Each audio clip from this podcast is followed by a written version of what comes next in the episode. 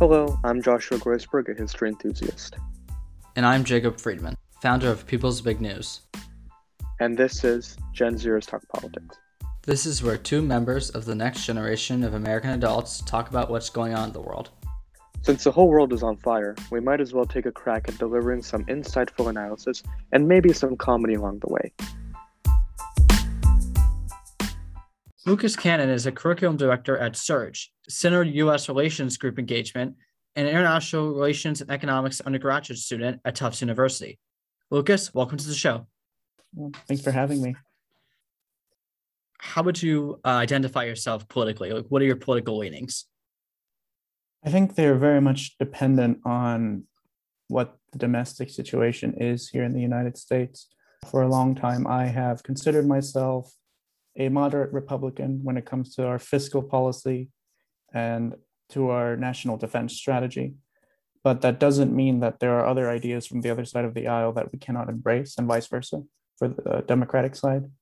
Um, more than anything else, I think we need to emphasize unity, and that's something that I think I have tremendous admiration for uh, George Kennan, who was the author of the Long Telegram and the author of that Foreign Affairs article where he was just he said Mr. X, and he essentially called upon the United States to truly come to the challenge, the greatest challenge we had faced in a generation, fighting the forces of totalitarian communism from the Soviet Union. And he essentially said, the only way the United States can be up to the challenge is if we put aside our domestic differences and work together to, to strive to play the long game and essentially hold the line long enough for the internal issues in, inherent in any communist society uh, to eventually crack and lead to the destruction of the Soviet Union as it eventually did collapse. So during the Cold War, there was a bipartisan consensus um, about the threat we face and how to fight it. Today, we're lacking in that. There are strong signals that we may be going in a right direction in that regard, and that is by Democrats and Republicans working together on China bills in the Congress, by bipartisan support for some of President Biden's actions when it comes to foreign affairs, and for President Trump's actions as well. So I think more than anything else, um, this might sound a little bit cringy, but I'm an American patriot. And I believe, even though my partisan leanings into the Republican side are stronger than anything the Democrats have to offer, in my opinion. Fundamentally, we have to ask ourselves what is the greatest threat? Where is the greatest threat towards our national security and our national prosperity emanating from? And it's emanating from Beijing. And we have to do something about that. And we have to be united in our response towards this aggressive threat and a revisionist power that is threatening the US led international order and that is in many ways threatening vital elements of our national security. So, to, to answer your question, I think I am an American patriot, and that's why I've been so outspoken about the China situation and the China challenge, more accurately. So, uh, Lucas, was the US right to do a diplomatic boycott in support of the Uyghur minority in China, meaning a diplomatic boycott of the Olympics? Um, I'm assuming this won't change much in terms of China's brutal treatment of the Uyghurs. What do you think the impacts will be? I think it was the right decision. As you have highlighted yourself, it probably will not make that great of a dent on their uh, treatment of ethnic minorities in Xinjiang. But it definitely allows the United States to stand on a principled position internationally. And I think that is essential if the United States is to compare and put, position itself as a legitimate and right alternative to a Chinese led world order and at a time where American legitimacy and our democracy is in continuous threat, it is good for the United States to stand on principle on such foreign issues. So I think it's a, it's the right thing to do. It probably will not do a lot to alleviate the treatment, but it, it will put the United States in a principled position, which is what we need right now. And just to follow up, countries remain heavily dependent on China economically despite its human rights violations.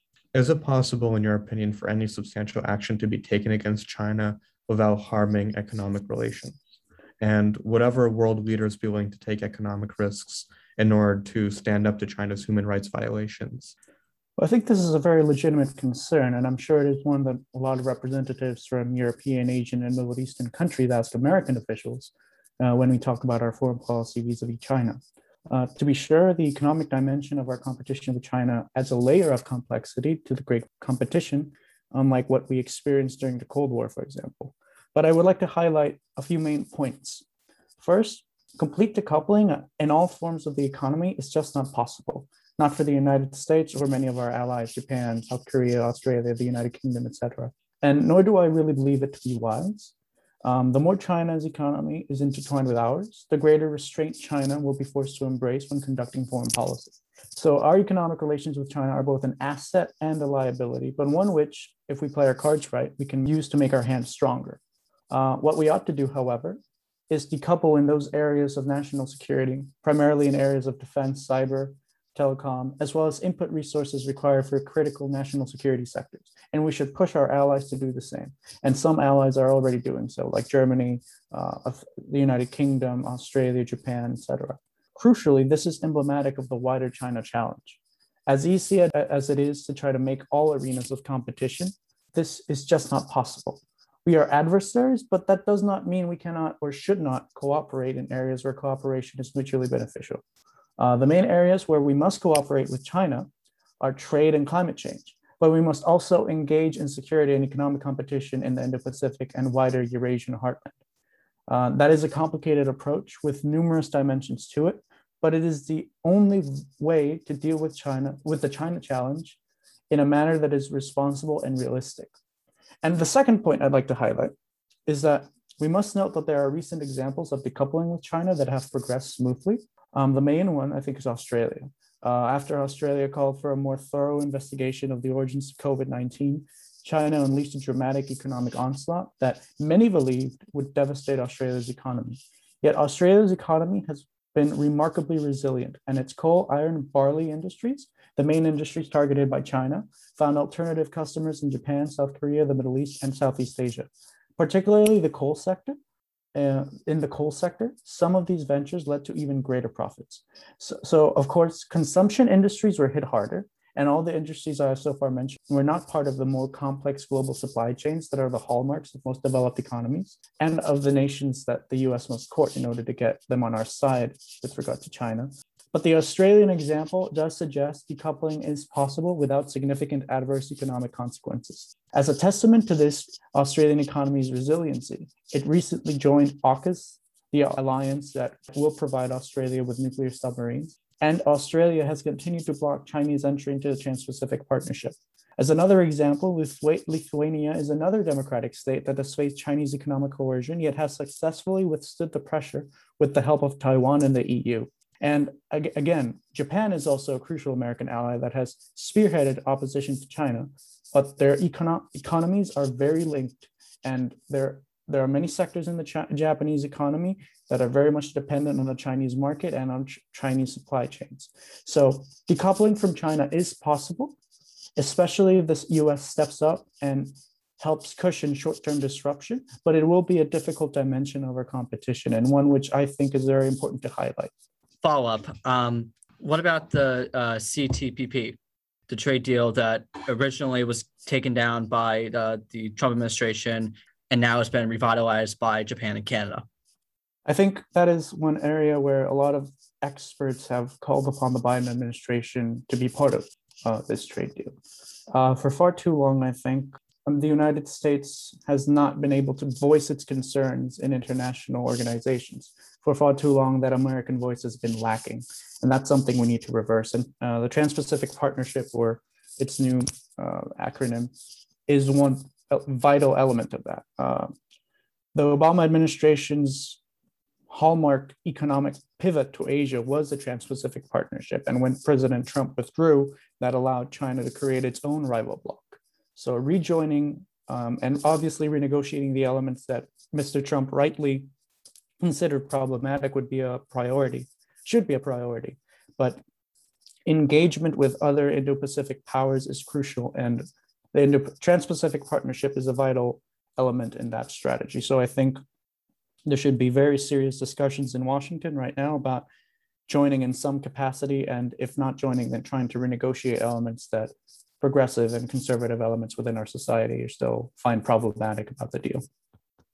I want to pivot to the ongoing situation between Russia and Ukraine. recently, National Security Advisor Jake Sullivan uh, had a press conference in which he encouraged and urged American citizens to leave Ukraine as quickly as possible. And he also warned of, an, of a Russian invasion of Ukraine happening uh, within the next week or next couple of weeks. Um, and as you know, Russia has continued to build up its forces, and many of its units have reached full combat readiness. Why do you think uh, Vladimir Putin wants to risk such a massive conflict? And what do you think he has to gain from such a war? Well, I'll just start by simply stating that this is an evolving situation.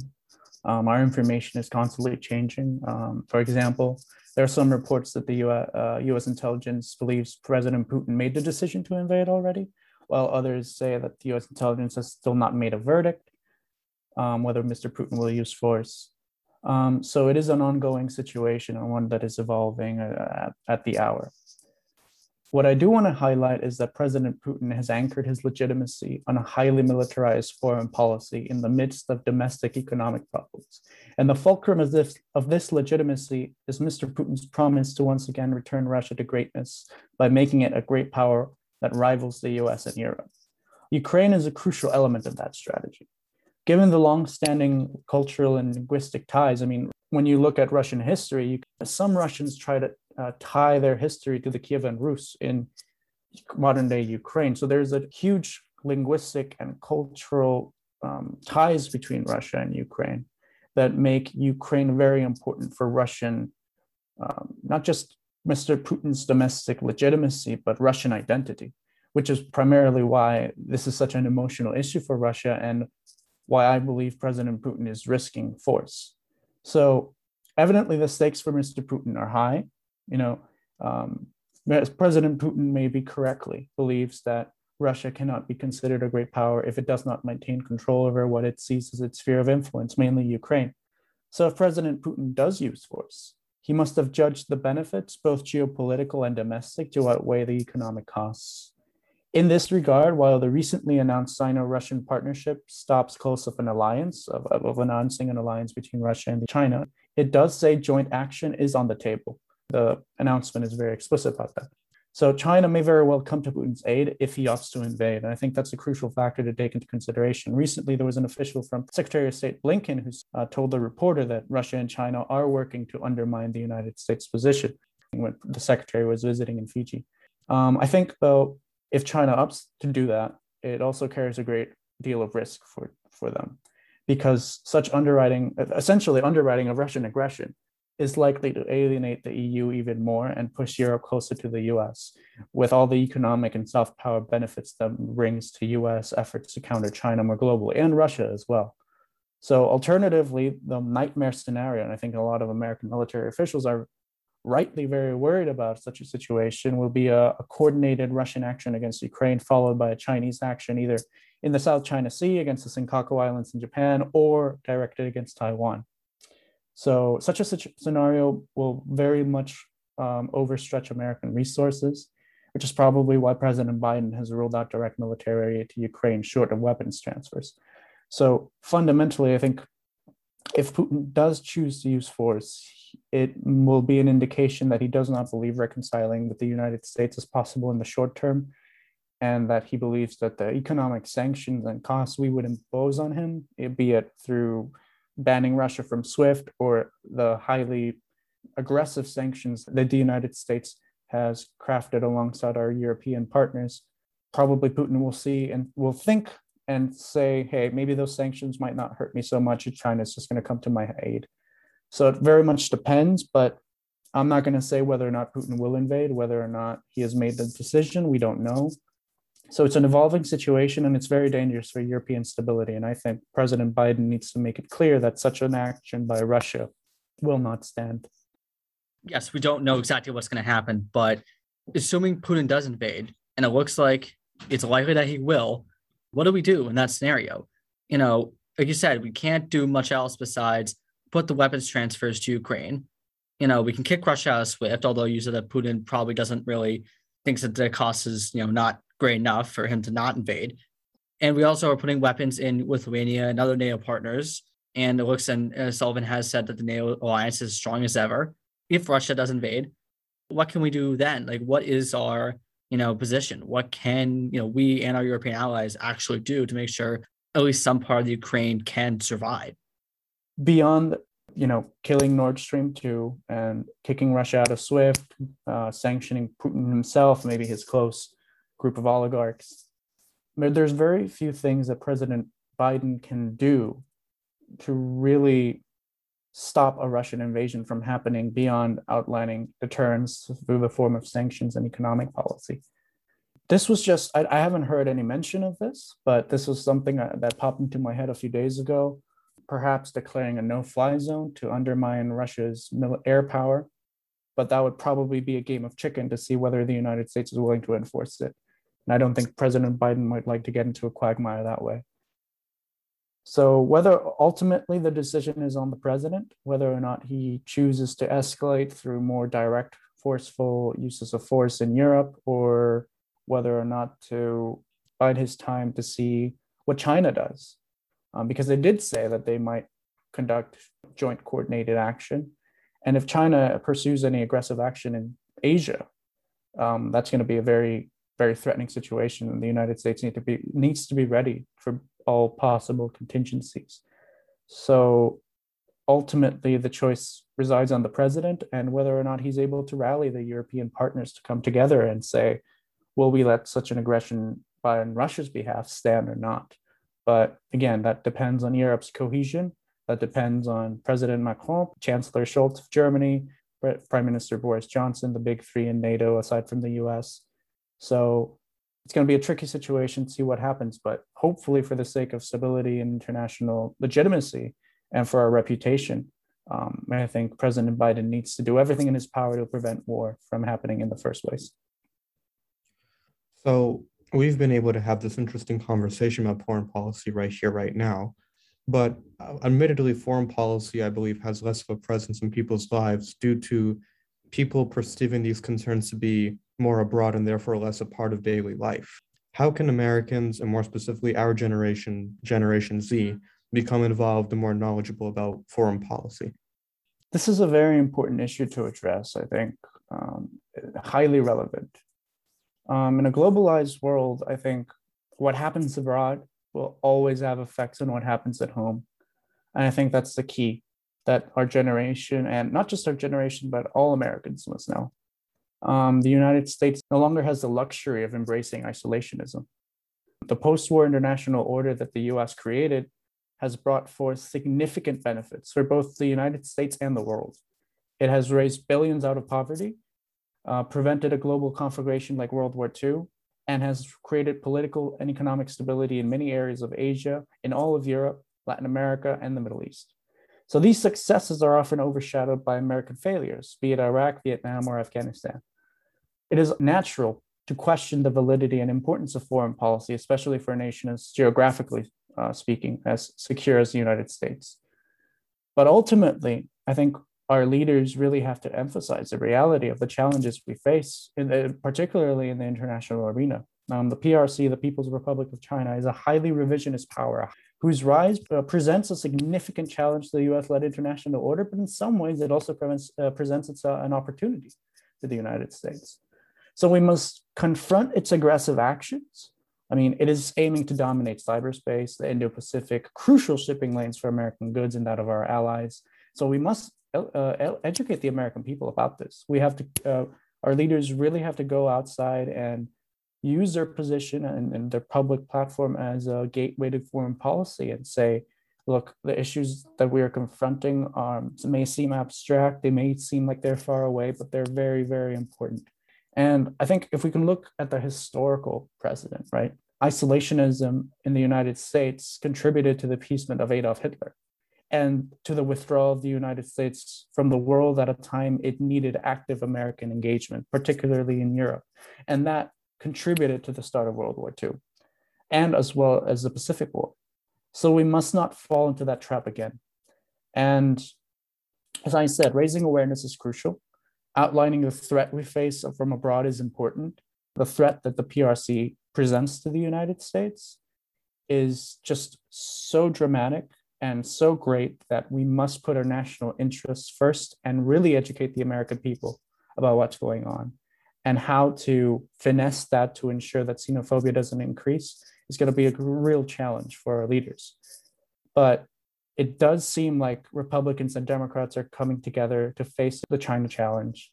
And I think that's a good thing. So there's definitely a little bit of a good steps in the right direction, particularly in the Republican Party. Um, there seems to be a rising consensus that China is a threat. So we need to move forward on that and build on that. But it's going to be difficult and it's going to be difficult to finesse that xenophobia. That's going to be a real problem. And it's going to be a real problem and we have to deal with it one way or another. But um, we have to make sure it doesn't happen, but we'll also have to outline the threat. And the threat is real and the threat is great. And we also have to outline that it's not just China, it's Russia as well. Russia is a highly revisionist power as well, and their increasing convergence is a threat. So it is a situation that we're going to, as the American people, we're going to have to ask ourselves and we're going to have to make some tough choices. But eventually, and I think just like Kennan outlined 76 years ago, when we have a foreign threat, we tend to come together. And once that foreign threat is clear and present, and its dangers are as well, then we support the right policies in that direction. But we'll have to see. As we wrap up here, is there anything else you want to say to our viewers? Anything you want them to know? Any stories you're watching?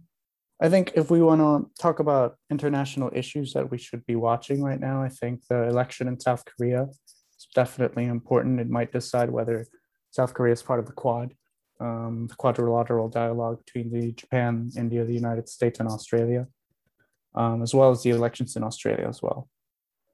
As to conclude, I think fundamentally we really have to emphasize the benefits that the United States has brought the world and itself through the creation of the liberal international order that we fostered out in the post-war period.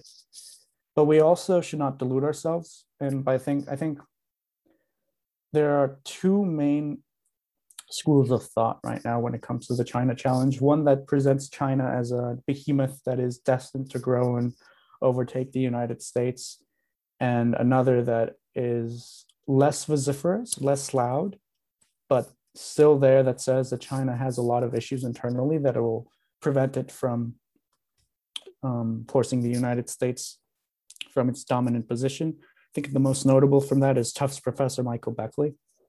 So there, I think both sides have good arguments to bring to the table, but ultimately, just like during the Cold War, um, we kind of during the Cold War we thought that the communist forces were huge monolith coordinating actions everywhere trying to spread and that led to domino theory and a lot of mistakes in southeast asia and extreme fear towards the so which the communist threat and which prevented us from exploiting the frictions between china uh, and the soviet union during the early stages of the cold war today i think we need to try to find a balance between those two views. Those two views have good things to offer on the table but they also have some problems that i think need to be addressed. A compromise if you will between the discourse that says china's rise is inevitable and that china's rise is not inevitable and that china may even collapse. There is a middle ground and that's the middle ground that our policymakers must embrace because China is not going to collapse anytime soon, but it's also not destined to rise um, the way that some have, have said that it will. In many ways, depends not on what happens in Beijing, but what happens in Washington. And our leaders have to be up for that challenge. But we shouldn't overhype the China threat, but we shouldn't downplay it either. Lucas, thank you so much for coming on. This has been a really good conversation. Yeah, thank you for having me. That concludes this episode of Gen Zers Talk Politics. Be sure to join our Discord server, follow us on Instagram at Gen Zers Talk Politics, and on Twitter at Gen Zers Talk Poly with an I, and add or email us to ask your burning questions. Thanks for joining us, and we hope to see you next time.